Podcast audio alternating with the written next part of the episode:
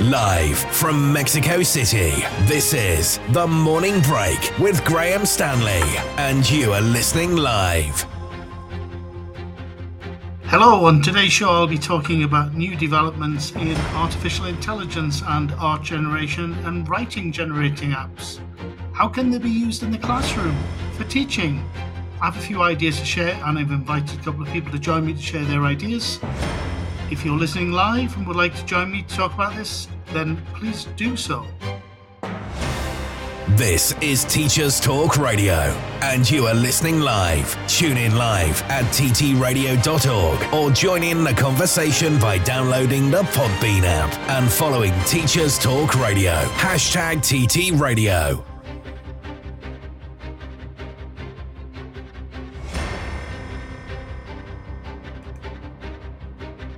Welcome to the morning break, everyone. I'm Graham speaking to you live from Mexico City, and today I'll be talking about AI, artificial intelligence, and some of the new apps that will allow that can allow you to create original art and text. We focused in a previous show on artificial intelligence before, but on today's show, I'd like to explore more specifically about how this software can be used in the classroom so I can talk a little bit about my ideas for classroom activities for various subjects, including English language teaching, as it's uh, it's what I do, but also potential ideas for other subjects, including English literature and art, of course. And I'll talk a little bit more about education and AI in general if we have time to. As I said in the introduction, I've asked a couple of people to join me today, and I can see Josh Underwood is in the studio. Hi, Josh. I'll uh, I'll invite you to speak in a in a little bit after the news.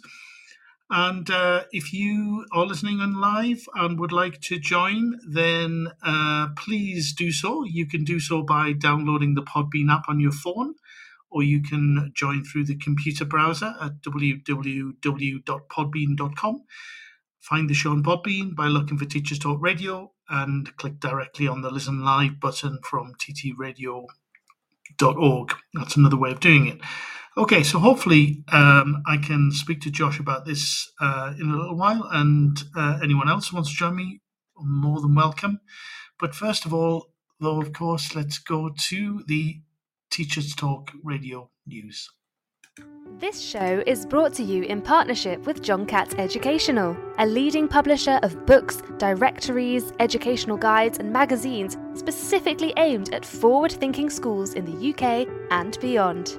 Have you checked out their latest releases? Don't miss out! Visit johncattbookshop.com to explore their full range of titles and advance your own professional development today. Happy reading!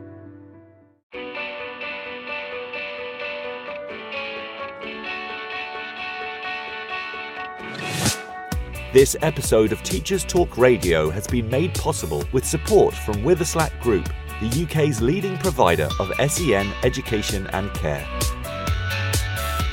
They're here to support you too through an ever growing offer of free resources, including webinars, podcasts, articles, and events aimed at supporting teaching professionals like you. Visit their website at www.witherslackgroup.co.uk to find out more. This is Teachers Talk Radio, and this is Teachers Talk Radio News.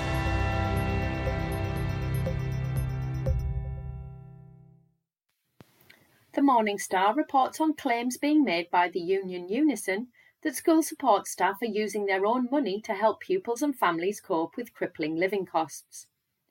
A survey of more than 6,000 workers, including teaching assistants, caterers, cleaners, and librarians, reveals that many are helping students buy food, uniform items, shoes, and stationery.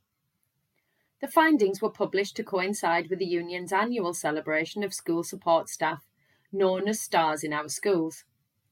The survey also indicates that 98% of those questioned are concerned that their own pay is not enough to cover the spiralling cost of living. One in eight workers say they have used food banks within the last year, and 27% have taken second or even third jobs to help make ends meet. 50% of those polled also said they were actively seeking other jobs in order to achieve higher pay. In Scotland, the EIS union has announced 16 more strike days planned for next year, as it continues to put pressure on the Scottish Government to increase pay. The action will take place over 16 consecutive days in January and February, with teachers in two local authorities walking out each day. The first day of strike action was held on Thursday, the 24th of November. A further national strike day is planned for the 10th of January for primary, special, and early years establishments, and the 11th of January for secondary schools. Unions stated that further action was required because of a lack of willingness to negotiate by government. In related news, an estimated 70,000 university workers embarked on strike action over pay and working conditions. Those striking included researchers, academics, and administrators, as well as caterers, cleaners, and other support staff from Unison and Unite unions. The university and college unions say that staff are at breaking point due to poor pay, working conditions, and job insecurity. It is thought the industrial action has affected as many as 2.5 million students and is being reported as the biggest strike in UK higher education history. Further action is planned for next week. The strike action is being supported by the National Union of Students, but Robert Halfon, Minister for Skills, Apprenticeships and Higher Education in England, described the action as highly disappointing and urged all sides to work together to reach a solution. Staying with higher education, Universities UK has released a statement in response to speculation that the UK government may look to reduce international student numbers. It comes after Downing Street said PM Rishi Sunak is considering a variety of options to control immigration, including looking at the issues of student dependence and low quality degrees. The comments followed data indicating higher net migration up to June 2022, with foreign students being one of the biggest driving forces. Vivienne Stern, MBE, Chief Executive of Universities UK, said Cutting international student numbers would run directly counter to the government's strategy to rebuild the economy. She went on to say that international students make a net positive contribution of at least £26 billion per year and sustain jobs in towns and cities around the UK.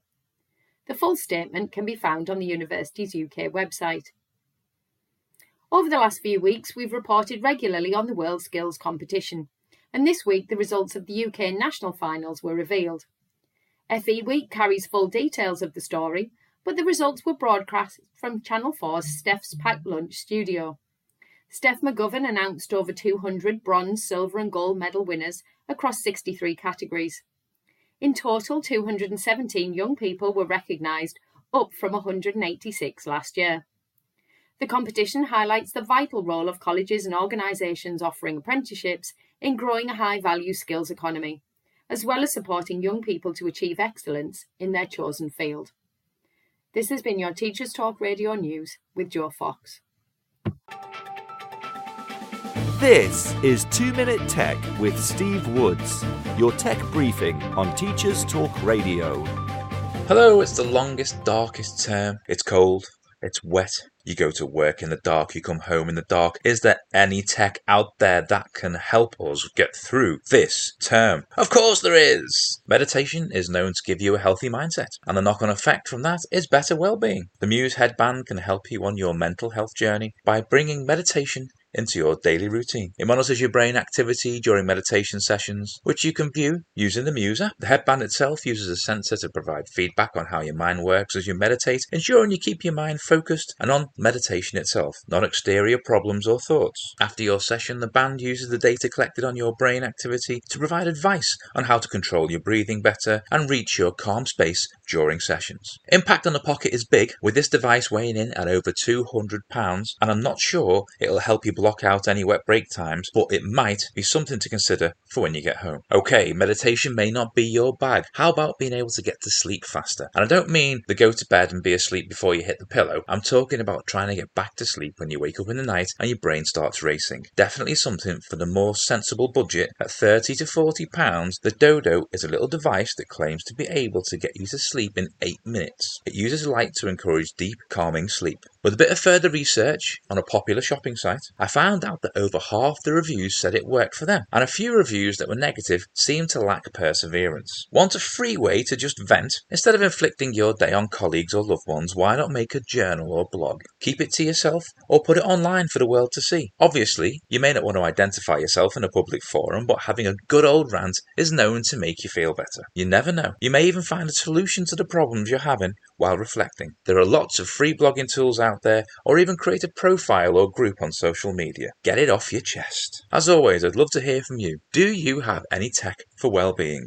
Let us know at TTR 2022. I'm Steve Woods, and that was 2 Minute Tech. 2 Minute Tech with Steve Woods, your tech briefing on Teachers Talk Radio. Hello again. Uh, as I said earlier, I was expecting and hoping that uh, Josh Underwood would uh, be able to join me. I can. I saw Josh was in the studio, but he's disappeared. So um, I'm hoping he'll come back in soon. In the meantime, let me talk a little bit about these apps to give you a bit of a background uh, into them. So listen to this: a dirt path in the middle of a forest evidence of human society, primitivism, tropical vegetation, panorama shot, near crystal temple in Atlantis, monsoon, monsoon on tropical island, tropical flower plants, image dataset, half length photo, left align, botanic garden, fern. The moon hanging in our orbit, shining like a disco ball, technology, low angle, symmetrical, by James Jean, cover art, trending on ArtStation, Gothic ambience, sacred geometry, background, dynamic lighting, Art Nouveau, hyper realistic, professional concept art, high resolution photography, Isha, integrate and highly detailed, smooth 8K sharp focus. Elegant minimalist watercolor design of abstract cyan, grey and tangerine orange stripes making a lattice pattern, detailed, multicolored, beautiful, no frame, full screen, 300 dpi, high fidelity composition collage. An aerial view of the ruins of the ancient city of Palin, a photo pyramid surrounded with greenery, jungles in the background, the oracle of the Mayan elders, tourism background, panoramic widescreen view, hot sun from above, arcade, ruined castle, journalistic photograph. What do, have, what do all these have in common? Well, they're all prompts typed into the interface of an AI art program called Midjourney. Now, Midjourney describes itself as an independent research lab exploring new mediums of thought and expanding the imaginative powers of the human species. The small, self funded team is focused on design, human infrastructure, and AI. Like many others, I've recently become fascinated by AI art generation uh, apps at the moment. I've just seen Josh is uh, is in the studio again, so I'm sending you an invite, Josh. Hopefully, you'll be able to connect. Josh, can you hear me? Are you there? I can, hear you. I don't know whether you can hear me. Yes, we can hear you. How are you, Josh? Yeah, I'm good. Thank you. I'm very interested in um, speaking with you about about this topic. Yes, well, thank you very much for joining me. It's been a while since we've uh, spoken. Uh, perhaps you can start by just letting everybody know who you are and where you are. Yeah, um, I'm Josh, and I'm uh, based in northern Spain, in Bilbao, in the Basque Country, in fact. Um, and I'm a teacher and a teacher trainer, uh, teaching English as a foreign language and teaching um, or training teachers on how to use digital technologies to uh, within their teaching to integrate those in their teaching. So, a language teacher, an English language teacher, with an interest in artificial intelligence. Yes, and I remember um, some years ago now, but uh, you did a fascinating, you had a fascinating poster, and we had a, a chat about AI assistants such as um, the Google app and Alexa, etc. uh, and uh, are you still um, using those with your students? Um, well, I'm still very interested in the potential for the use of artificial intelligence um, in language teaching and learning. Uh, not necessarily using those particular assistants for various reasons, but I, I, have a background as well in educational technology design and research, and used to work in a in a in a university on innovation projects with artificial intelligence for for for learning or for education. Um, so, yes, I mean, I think what really attracted me to to your post about talking about AI for creativity is that very much of um, the kind of things that I like to try and do in class that I find that think think that can inspire and enthuse and motivate students are creative tasks, and I see a lot of um, potential from AI driven creativity to motivate language use and to enable um, people to be creative in ways that might otherwise be difficult for them. I mean, I could talk about several examples of things that I do do in class that yes. play to that, that use yes, please. To, yeah, yeah. If, if you want to give you give some examples of what you do in class, that would be really interesting. I think. Uh huh. So I think that, um, for example, starting from my own motivations, you know, I would love to be able to create music, for example, but I'm not musically talented. Um, but very often in, in in class with students, we might be asking them to to listen to music and understand the the lyrics of music um, that can be very engaging and maybe move towards helping them to create their own um, lyrics or verses or music. And of course, that requires you know creative skills and talents that many students might not immediately have. But um, tools online for creating music, AI to create music, not particularly good ones, have existed for a long time where you can um, type in some lyrics and it will create some music to go behind that and use a text to speech or some other tool to create something song like. I find that that can work very, very well for motivating students to produce language. Um, so my my key concern as a language teacher is to motivate students to try to produce language to to express themselves and and to see what they can create and what effects on the world they can create with that.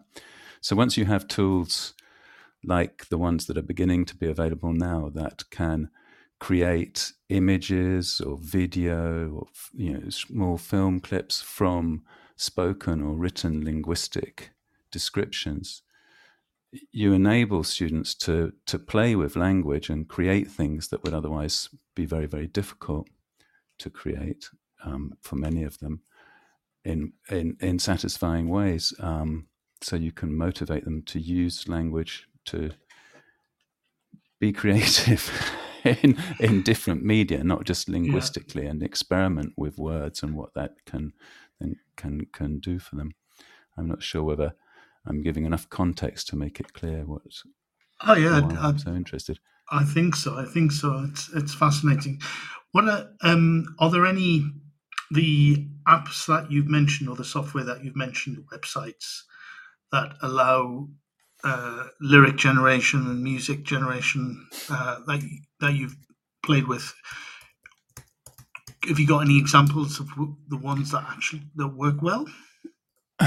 Um, well, interestingly, I think that some of them don't work particularly well, but that doesn't um, that doesn't actually matter in some senses, in as much as for me as a language teacher, I've already inspired the students to create and start playing with language. I say that some of them don't work well. I mean, I'm thinking, I'm trying to remember of specific ones um, that are around, but any search for a music generator or AI generated music from lyrics rather than rather than the ones that create lyrics for you, which I'm less interested in and I'll explain why in a second. The ones that create music to go with that or that will sing lyrics. So you can even use not AI like, well, kind of minimally AI like um, tools that people will be familiar with, like Voki, um, which will speak a text for you with an animated character. So that's the kind of thing that I'm talking about, in as much as if I create a text as a student or a verse for a song and put it in Voki, um, I'm saying Voki as if I'm assuming you, Graham, will know what that is, I, but it's a, yes, it's it's uh, it's quite a popular one. I definitely know it. But for those of people who don't, it's www. I think .voki.com. Mm-hmm. V O K I. So that, in the sense of AI, I mean, the only AI there is is the text to speech engine, but you can get different effects, some of which are kind of quite song-like, with an animated character speaking your text. Um, there are other ones, if you search for music generators online, where you can put in a you know maybe the lyrics for a verse that you create yourself or a poem and it will create some background music and even images to go with that. Not necessarily particularly effective, but um, enhancing what you're what you're doing. And now the tools that we're seeing are becoming. You know, there are many many others that will generate music for you, but most of them are paid for or require accounts. I don't use them, and there are increasingly more and more of them. Um, I think another not quite AI, but pointing in the direction of that is using things like um, Rhyme Zone to help you find rhymes oh, yes. and create. So these are tools to kind of tools to to think with, tools to prompt you to think about the options you have for for rhyming, or um, tools to create music for you that may not be particularly good, but might inspire you to think, well, how could I make this better? Or tools to help you write with. So I think you were in the introduction giving some um, examples of of uh, text, written text created by AI. Is that right?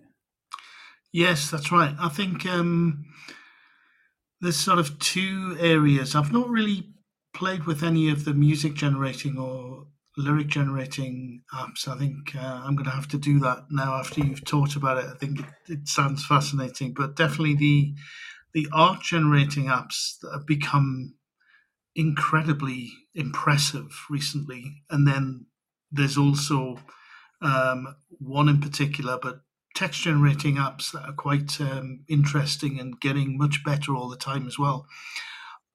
I'm not quite sure how to use them in the classroom though, but I think they definitely lend themselves to be used by teachers, for example.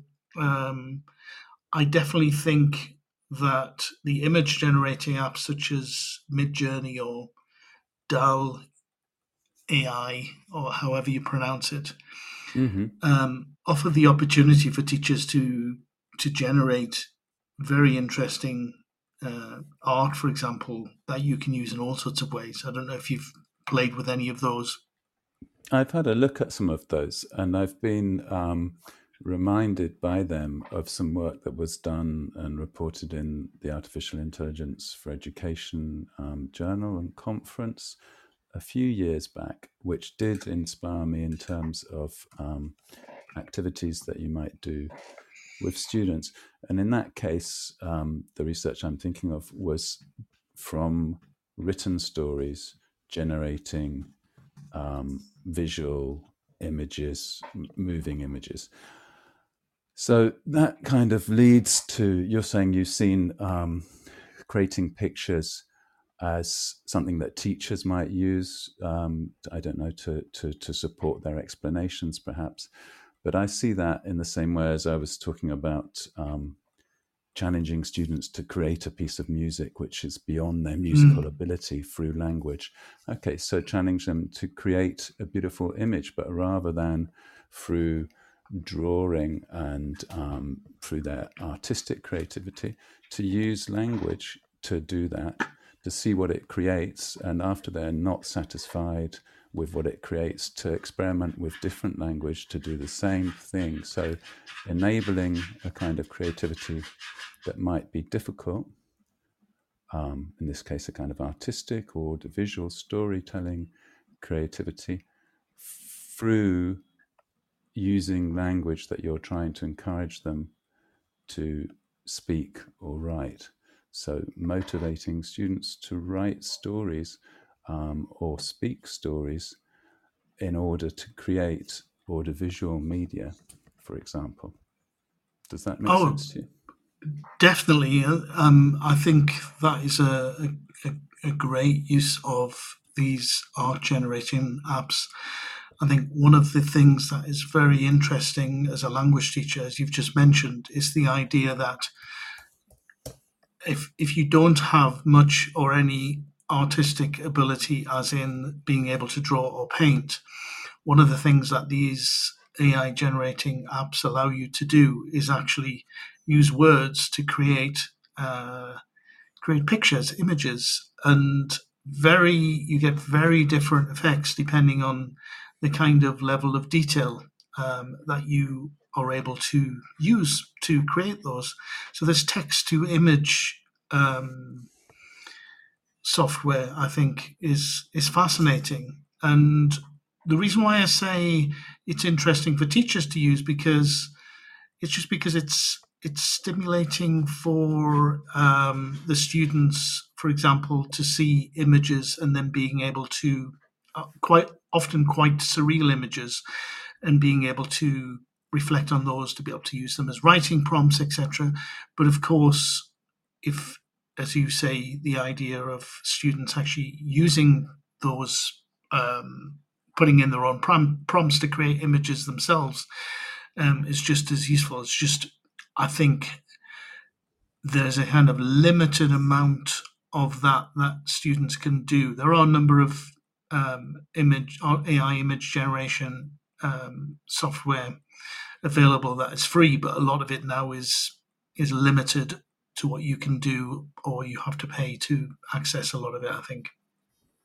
Sure, and um, I'm thinking that this is, uh, you know, beyond current uh, implementations and availability, but I'm thinking towards the future. I mean, basically, yeah. I think when you can couple, so as a as a language teacher, one of my main concerns is to motivate people to experiment with their language and play with it and see what they can do with it. And if you can couple the interpretation of the words that you're playing with with audiovisual feedback, what do you what effects can you create with these? Then you have a powerful motivating tool, I think, and also a way of exploring language and how what you say or write is interpreted um, by, in this case, an, an, AI. With this coupled multimedia feedback, must be must be very promising for language learning, in my opinion. Oh, definitely. I think you know uh, you're absolutely right. Um, I think one one of the things that I did, which I think would be worth doing with students to to encourage them to write, for example, is if you input text prompts that are, for example, I took first, I, I was experimenting with first lines from novels. I was experimenting with titles um, from novels, for example, and seeing what kind of images that they produce. And you get some very interesting experiments, I think, uh, results rather, uh, when you do that. So, actually taking texts that students create, for example, and putting them into these image generating apps and then showing the students the actual text, I think would be a quite inspiring way and having them to try and uh, if they are student stories, for example, trying to guess which students' stories they are, for example. There, there are lots of things like that, I think, which are quite would be quite interesting to try and then display them in the classroom. I don't know. Those mm-hmm. are the mm-hmm. first things that I thought about. and then things like games. I think um, Im- Im- games that are uh, based on images. I think very easily teachers can generate images that uh, are very interesting that uh, they can use in the classroom as well. So I think there's both the idea of using these AI art generating apps from the point of view of inspiring students to become creative, but also being able to produce resources that teachers can use in the classroom as well. Mm-hmm. Absolutely. And I think um, we've spoken mainly about AI uh, to support um, audiovisual creativity or, or mm. image creation. And then, of course, there's uh, lots of AI to support creative writing, which yes. um, is really uh, interesting and challenging, I think, for teaching and and for assessment, of course. So, I mean, I'm, I'm sure that games you will know much more about than me and interactive fiction and the like. But um, I think there are a number of experiments with kind of auto generated uh, interactive fiction style online written um, adventures, if you like. Uh, so that can be a very good way to motivate reading interactive fiction, and particularly if it can um, be automatically generated in semi-realistic ways. I've played with one or two of the um, apps that are a little bit like that on the on the Google AI uh, test app. I can't remember what it's called, and I think there's promising directions there.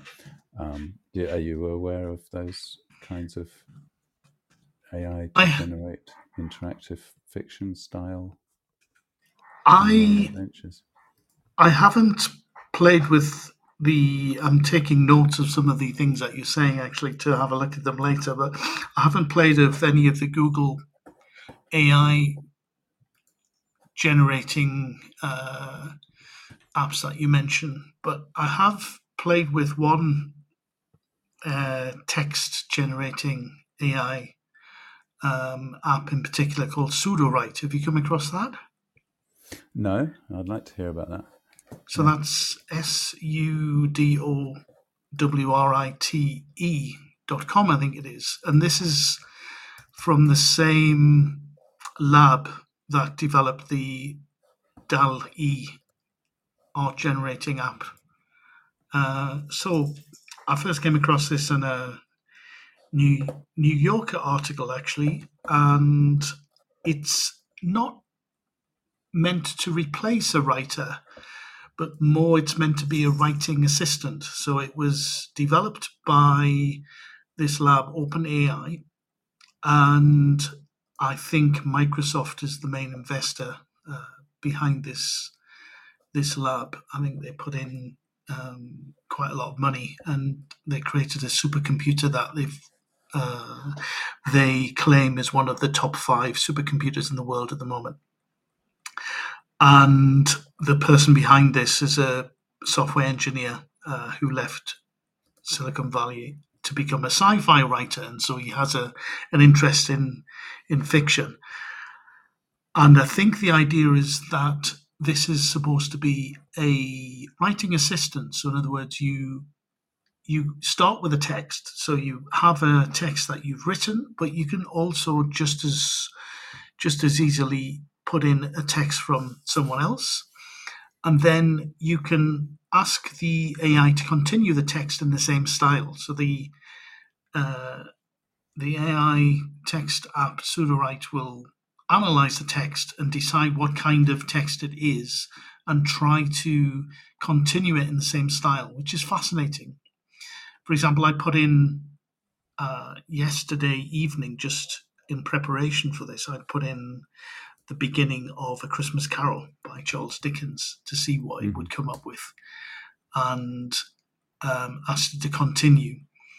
And the results are, are, are amazing. It, it definitely understands a little bit about the characters. So, in other words, uh, the first part of A Christmas Carol starts with Marley and mentions Scrooge, and it gets what kind of character Marley is and starts to imagine. But so, some of the actual text it, it, it comes up with are hilarious, and what it does mm-hmm. is is kind of gives you examples of how to continue uh, writing or how to supplement the text um, with examples of what you can see, what you, you can hear, what you can smell, etc. It's amazing. It's it's really quite interesting. Right, and I think um, that's that sort of sounds a bit like. I wonder whether I can actually see what the name of the of the Google app that I installed and played with, where yeah. you can um, say where where you go, and then it will describe what you can see, and then kind of lead you through a little bit of a story in some sense. I mean, not not modeling the kind of writing and trying to imitate that, like you've just spoken about, but um, giving you a reason to read more if you're a language teacher and you want students to read based on finding out what it does with what you put in as input. So yet again, connecting um, a reason for you to to put in words and to see what's done with them and understand what's done with them. Reason for writing, a reason for create for using language, and for reading it and trying to understand it. In that case, in some sense. Um, and I, I, I've played with one or two artificial text generating tools and been very impressed by by what they can produce and it obviously makes you think about as a language teacher um, how does this affect uh, how I teach writing what students need to be able to do in order to to write well in the future in a kind of AI ready way? I, I'm always very challenged by writing. I find writing very very hard. Um, I'm never satisfied with what I've written.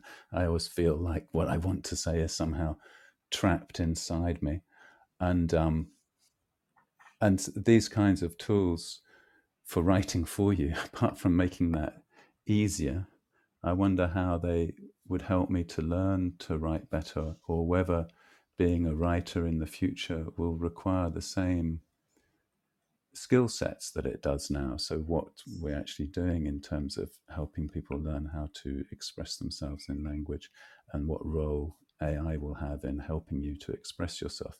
So, there's lots of, um, I mean, I, I, for example, I, I, I found shared in LinkedIn by Professor Mike Sharples a, a link to something that he had set up which would um, write a short story based on a title if you gave it that title.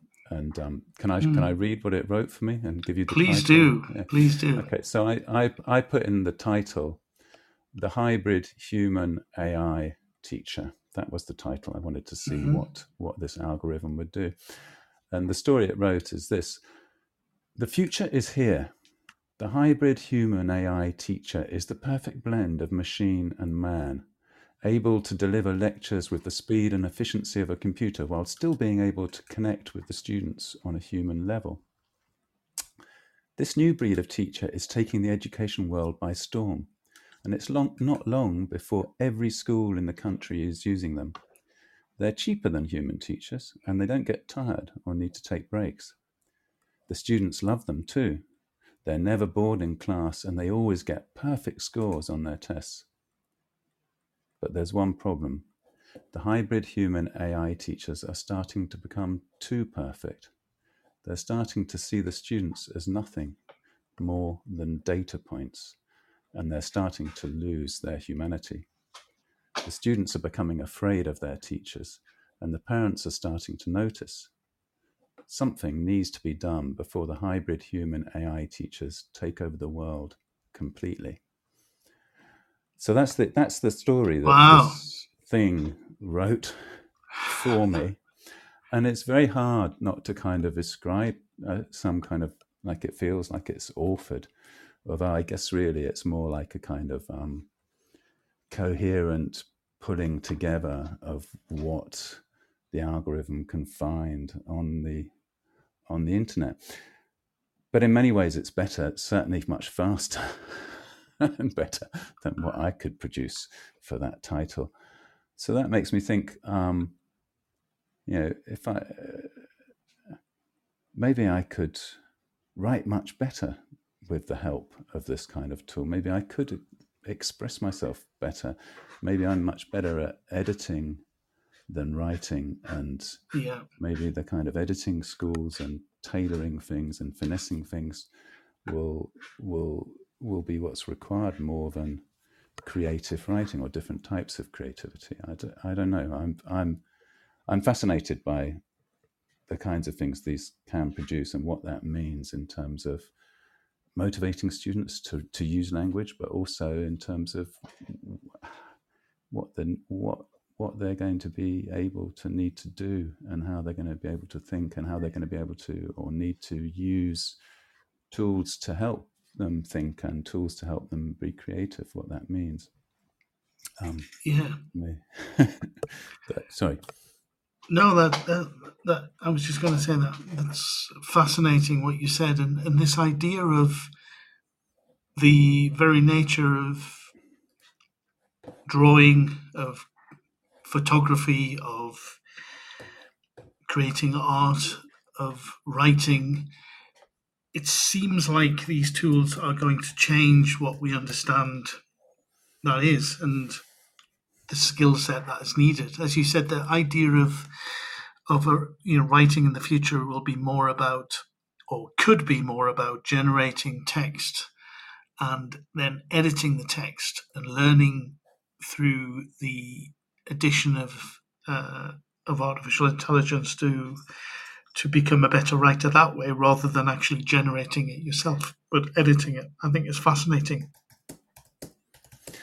yeah i mean i don't i have no i don't i wouldn't claim to be able to say what the future is about but um, no. yesterday, yesterday i was no well this morning i think i was looking at an article about a fashion designer um, interested in uh, I think traditional um, Japanese kimono designs and things, but mm-hmm. creating new um, ideas for new garments by using AI to generate um, images based on these kimono designs and and coupling them with other types of um, other types of garment that wouldn't normally be used there, making kind of not random directed combinations, hybrids and I guess using those to inspire her um, her design, which kind of relates to this idea of, of AI tools to assist creativity rather than taking over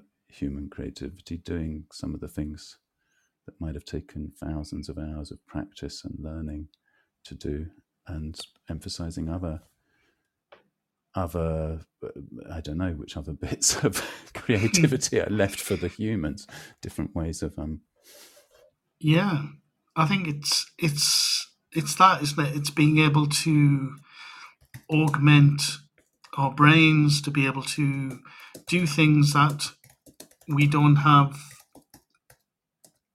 the exact skill set or the exact talent to be able to do but we can do with the aid of of artificial intelligence. If um, I've just found one of the examples that when I was playing around with Sudowrite, for example, yesterday, um, this produced. So I put in the last part of A Christmas Carol and I asked Sudowrite to rewrite it. So this is an example of how you uh, can use these tools. So this text, of course, because it was written by Charles Dickens, is quite is is a little bit archaic. So it it says things, for example, "A Merry Christmas, Uncle! God save you!" cried a cheerful voice. This is the original text. It was the voice of Scrooge's nephew, who came upon him so quickly that this was the first intimation Scrooge had of his approach. So I put that in, and Sudowrite rewrote it to become a more modern piece of text. So it said, Merry Christmas, Uncle. The cheerful voice called out. It was Scrooge's nephew, the one who arrived so quickly that Scrooge hadn't had a chance to greet him.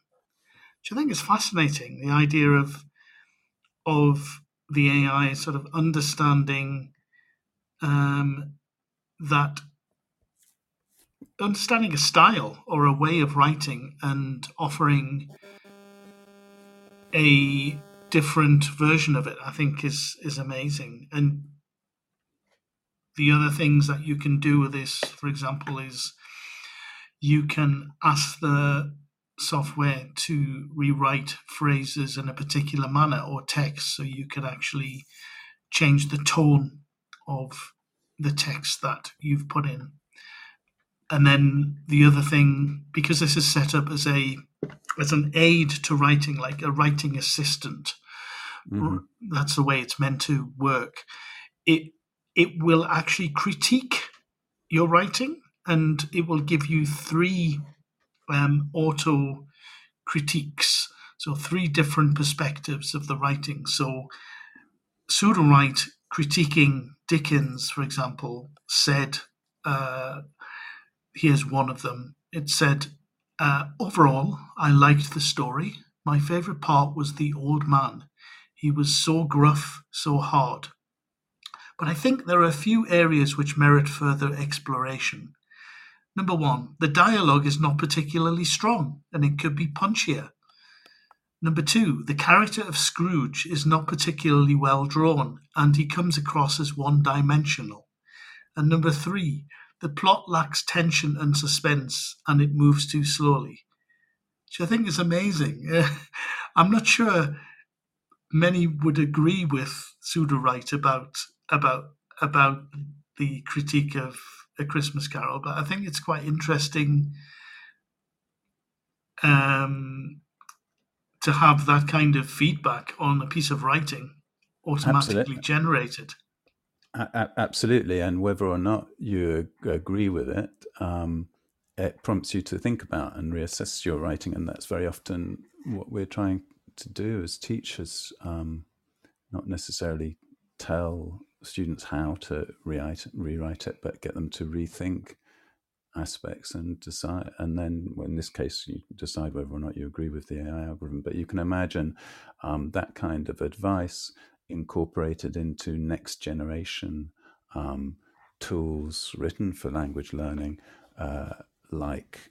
Uh, I mean, you must have seen Cambridge's Write and Improve, where you write um, and get automated feedback on the language level and suggestions of where there might be errors, but to incorporate within that not only highlighting of where there might be errors, but suggestions about how it might be rewritten in order to include, in order to demonstrate a um, less commonly used vocabulary or higher level grammatical structures that are typically, you know, used at higher levels of language use.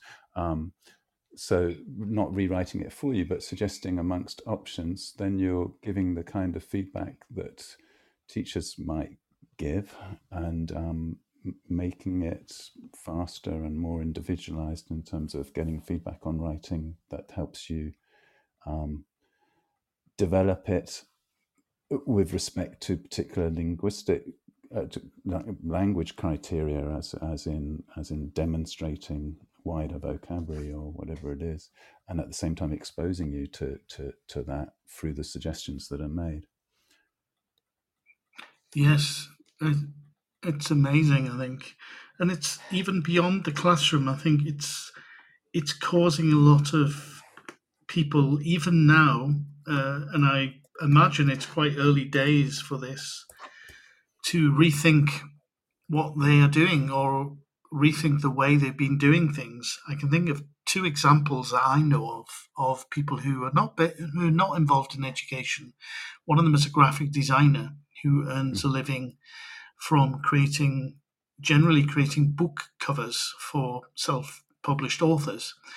And he has started rather than using um, image bank libraries or as well as using image bank libraries, he has started using AI apps and creating interesting images and then um, producing mock-up covers for authors to um, and the authors can buy these mock-up book covers quite uh, quite reasonably priced, I think, rather than it being commissioned. So that's something that I think I'm not sure what percentage of his covers now are uh, use automatically generated AI apps, but uh, he's written about experimenting with it and how it's getting better all the time. And the more that he actually, more time he puts into the developing the prompts, the more the results are better. Mm-hmm. So that's that's one example. Another example is a friend of mine. Hello, Nick, if you're listening, um, who um, he is quite a good artist, digital artist. But it seems like he's pretty much decided that rather than um, pursue his digital art, as in drawing with a tablet um, on um, creating digital art, he's putting a lot of his time now into generating AI art because the as as you said earlier, Josh, you can do it so much faster, and the results can be so much more surprising. You can surprise yourself by what you can come up with. Don't know if you have any other examples of people you know or uh, that have kind of started changing the way they do things because of these apps. Um, I don't know. I, I, I, mean, specifically people that I that I know, I don't think so. But I wonder whether it's interesting to kind of extrapolate from those examples and from the example I was I was mentioning the fashion designer that I read about. Hmm. These are in creative areas. Um, in writing, you can see how it might uh, challenge ideas about what it means to be a writer, what it means to be hmm. a a visual artist, an illustrator, or a designer if you have these tools, um, AI assisted tools. Uh, and I think that goes back to what I was trying to talk about, perhaps incoherently. Maybe I should get AI to write my write my speeches for me. It would do a better job, I think, and um, and then I could refine them a bit and see whether they're really saying what I want to say. But to to get us to question um, what it is that makes us different from machines um, in yeah. any role.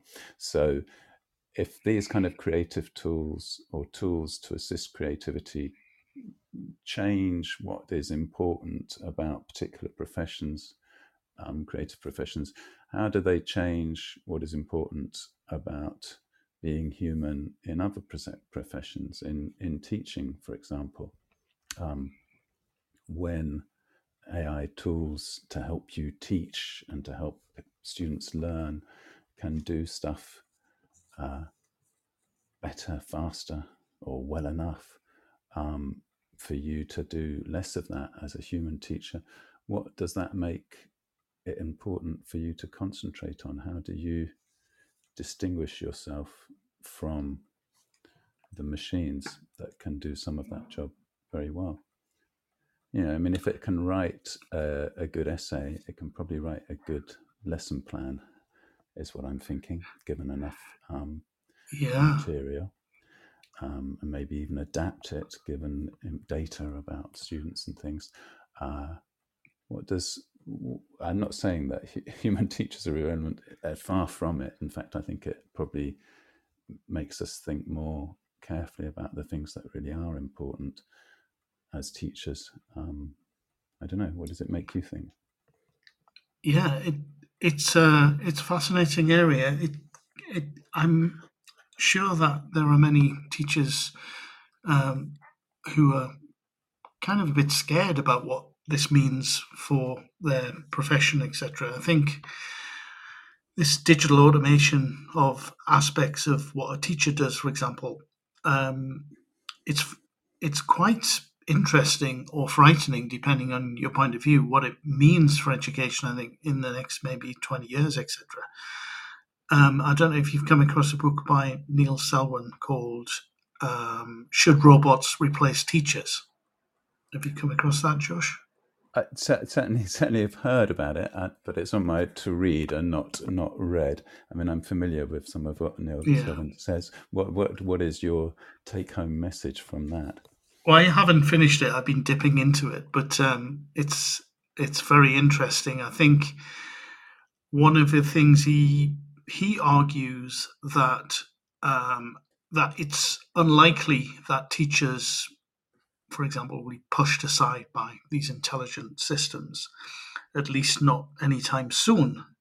Who knows about the the, the you know further in the future, but um, definitely it's clear that more and more uh, teachers are going to be surrounded by software, by apps, and by other forms of artificial intelligence that will help us carry out various pedagogical tasks. And it's um, you know what we want to do with that and how we feel about that. And so I think we're in a situation now, which I think is definitely the case with AI in general, is that it's inevitable that it's going to change all of our, the way that we work, the way that we are, the way that we live.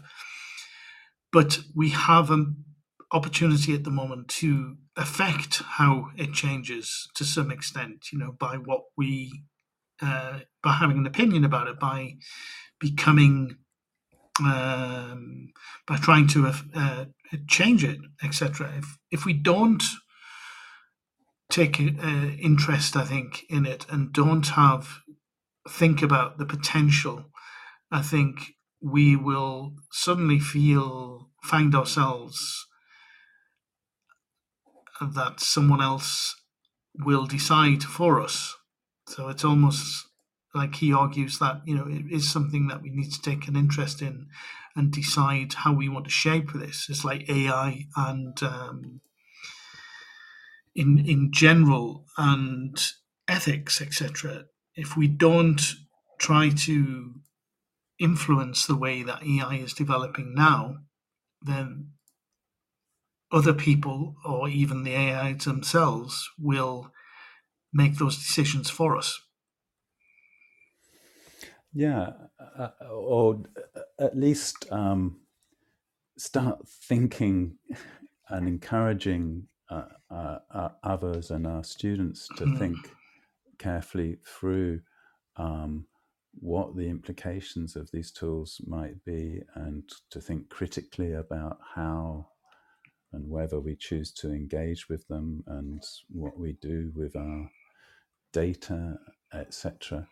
Um, I don't know I mean, obviously, there's lots of work in AI and ethics and and AI readiness and preparing organizations and educators and students for you know a, new, well, I mean, a form of digital literacy, but beyond where digital literacy has has been framed a lot. But I think um, also just to the origin. I mean, one of the origins of work in artificial intelligence was to use computers to find out more about what it meant to be intelligent and what it meant to be human. And I think that um, that's you know to think more about what it means to be human and how we can value and and um, distinguish that. So in some senses, if I can go back to to the to the AI generated story about the AI hybrid mm.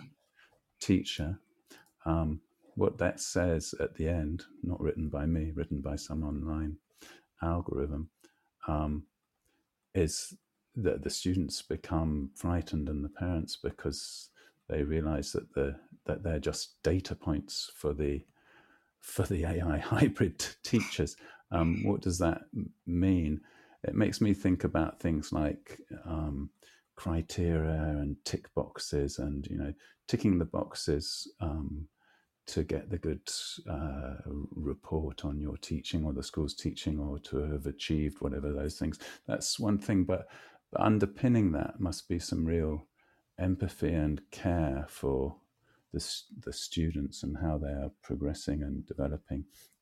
And I'm not sure whether AI can really do that. I mean, I'm sure that AI can be very good and will become or is already very good at manipulating um, emotions and detecting emotions.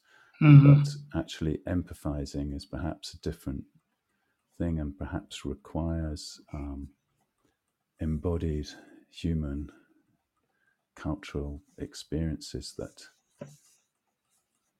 that are different to what AIs can really crunch, take in as data because they don't exist in in in, in human bodies. I don't know whether that's too philosophical or. No, no, I think uh, it's fascinating, Josh. I think this idea, again, to go back to Neil Selwyn and that book, which um, I'm going to have to um, to to read more of. I'm sure um, it would be enlightening. But he he basically says, you know, we're at a kind of pivotal moment at the mo- uh, now that when it comes to education, you know, you can see a future where these automated systems free teachers up uh, to work in different and more rewarding ways, for example, and can actually supplement what a teacher does in the classroom. They can provide perhaps more individual attention to students, etc., um, and do some of the kind of um, lesser work that a teacher needs to do or doesn't have time to do with each of the students that they're in charge of.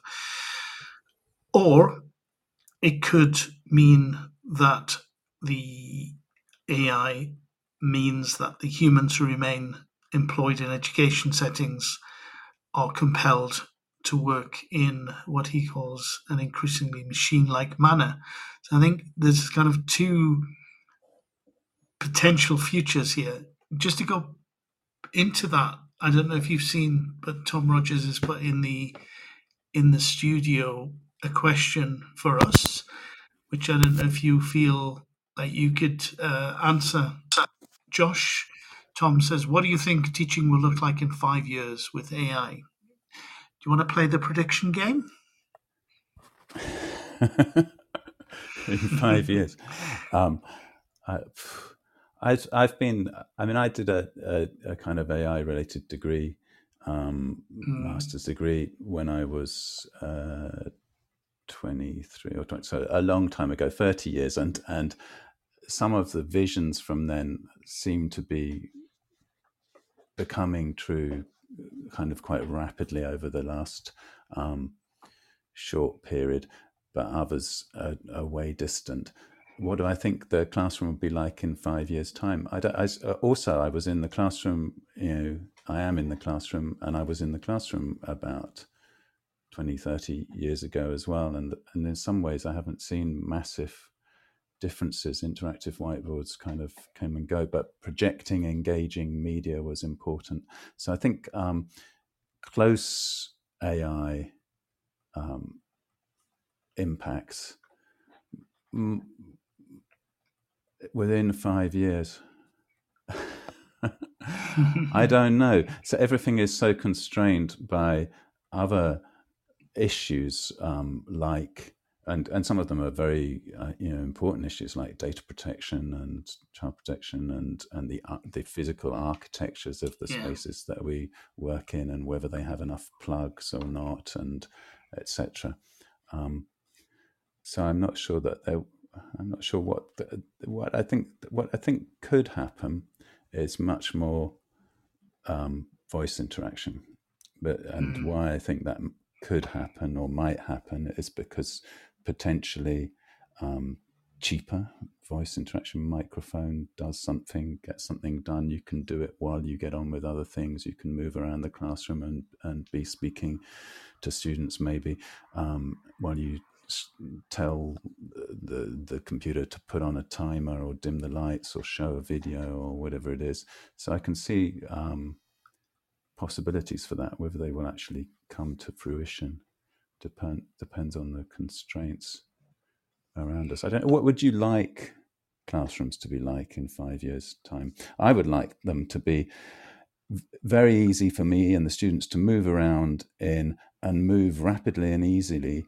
between um, using digital technology to enhance the learning and switching all the digital off and interacting in a human to human way. So I would like technology to to facilitate smooth, easy transitions between individual and group work and whole class work. Um, yeah. Uh, uh, yes, going into the background. Yeah, I think I, I agree with you. I think the idea as well is being able to, as a teacher, what I think is very important is to be able to draw upon resources um, very quickly. We can do that to a certain extent, depending on how things change in the classroom or you think the students need, for example.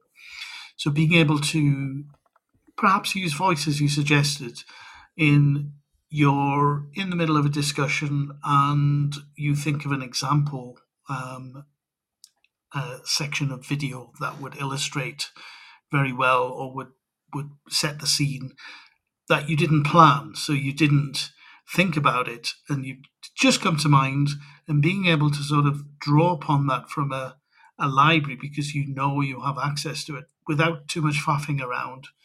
Perhaps just saying um, you know alexa can you pull up pull up the clip of the video of whatever it is and being able to project that without having to worry about setting it up etc and just play a short section of it to put whatever you're thinking about in context.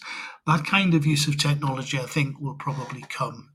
Um, and it will definitely require a teacher to, to have a kind of, it will require the teacher's knowledge and sensitivity and experience to be able to draw upon what is necessary at that particular moment during the classroom to be able to do it. But mm-hmm. um, at the moment, we don't have the ability to do that other than to sort of halt the class, to go to a browser, to search for something, to try and find it, to try and set it up. So you you probably wouldn't do that um, in a classroom because you'd probably waste ten minutes or so. Yeah, I think um, uh, that's that's definitely the kind of thing that I'm thinking about. And I think that the comment I've only just seen that I can see comments in the in the thing here. So the the comment about I think AI has great potential for teaching assistants, so students being able to ask um, FAQ style questions and get answers in their ear, etc. Absolutely. Um, I had mm. forgotten about kind of like maybe you've got a headphone in one in one uh, an earbud in one ear that can whisper yeah. in some advice and on the fly just in time prompts and things. And that reminds me of one of the things that I found interesting about teaching online during the pandemic the fact that you can have students engaged in small group discussions in breakout rooms or whatever it is, and be able to, through personal individual chat, prompt students to participate like oh perhaps you could ask so and so this question or maybe try using this it's the sort of thing you can't really do in live um, face to face classrooms because it's too intrusive. Um, and too obvious. But if you uh, uh if you env- envisage the situation, which I think is being envisaged here in the chat, of a student having an earbud in and the and, and an AI listening in and suggesting you could try um, saying this, or you could ask so and so to do this, or uh, uh, prompting you to take action. I've always wanted to have a permanent, you know, on my shoulder little assistant to remind me to do stuff, and I can see that could be great. I was thinking maybe closer to now. Um, voice driven, small screen, interactive research devices, one per table for small groups, you know, four, five, um, to assist with online research that we often ask students to do, but without them getting engaged and actually tapping things in. So they have to take turns to ask for the information, help each other refine the questions, um, interpret what's being spoken back to them, particularly for language um, learning. Again, I'm interested here. Uh, yeah. But of course, at the same time, for these earbuds in students' ears or these devices on the desk, you would want for the teacher to be able to say, okay, um, turn off all devices and all devices are dead. Let's all focus on speaking to each other now, or on the on the board for this, or listen to me, or whatever. So, um, incorporating ways to uh, to control that, or for the teacher to be able to control those devices and, and students' interaction with them. Which is not to say that I think students, you know, one of the things we need to help students with a lot is um, is self-regulation and using the devices and technologies that are available to them in ways that actually help them and don't distract them when they need to, um, and in thinking about their use critically. But I think for the moment, uh, we we need also to be able to turn everything off at will and back on at will reliably. Uh, good Yeah. comment, though, and very, very interesting comment in the chat. Yeah, I, I completely agree, Josh. I think that, that idea of using um, AI to personalize learning, to differentiate, um, so you don't have to do what most teachers need to do, which is, you know, deal with uh, all of the students as one mass and try to help them learn or teach the same thing. So this idea of being able to work a lot more, uh, to do station work, to to be able to help students, but to become more of a facilitator, I think, which is happening in a lot of classrooms, in a lot of times, a lot of lessons. But the idea of being able to give students what they need or the practice they need um, at the time they need it, I think is really interesting.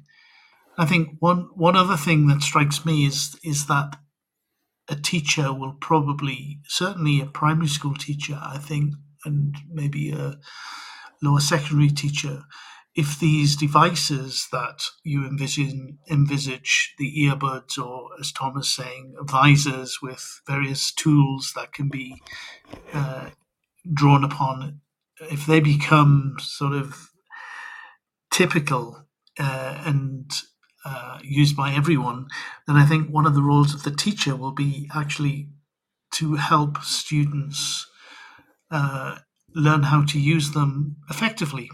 That will be a role of the teacher, I think, probably.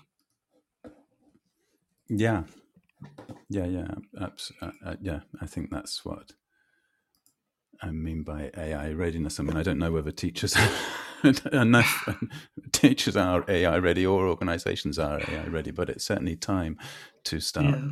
I don't think that science fiction um, television series should be leading the way on preparing us for No.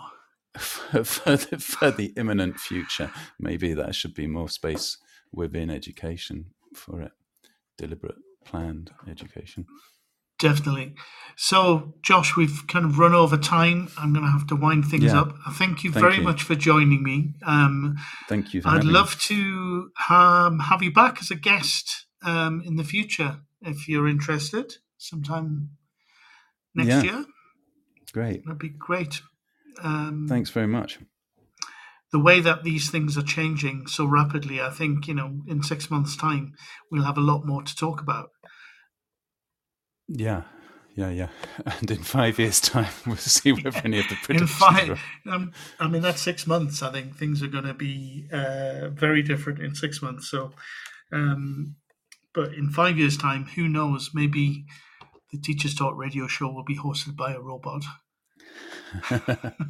Certainly, my answers will be written by a robot, and they'll be Yeah. better. I'm not sure about that. But thanks again, Josh. And uh, thanks everybody Thanks. for listening and for joining us in the studio. And um, we'll be back next week with another subject.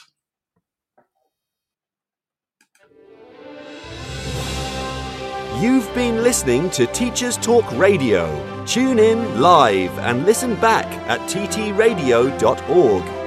We look forward to hearing from you next time on Teachers Talk Radio.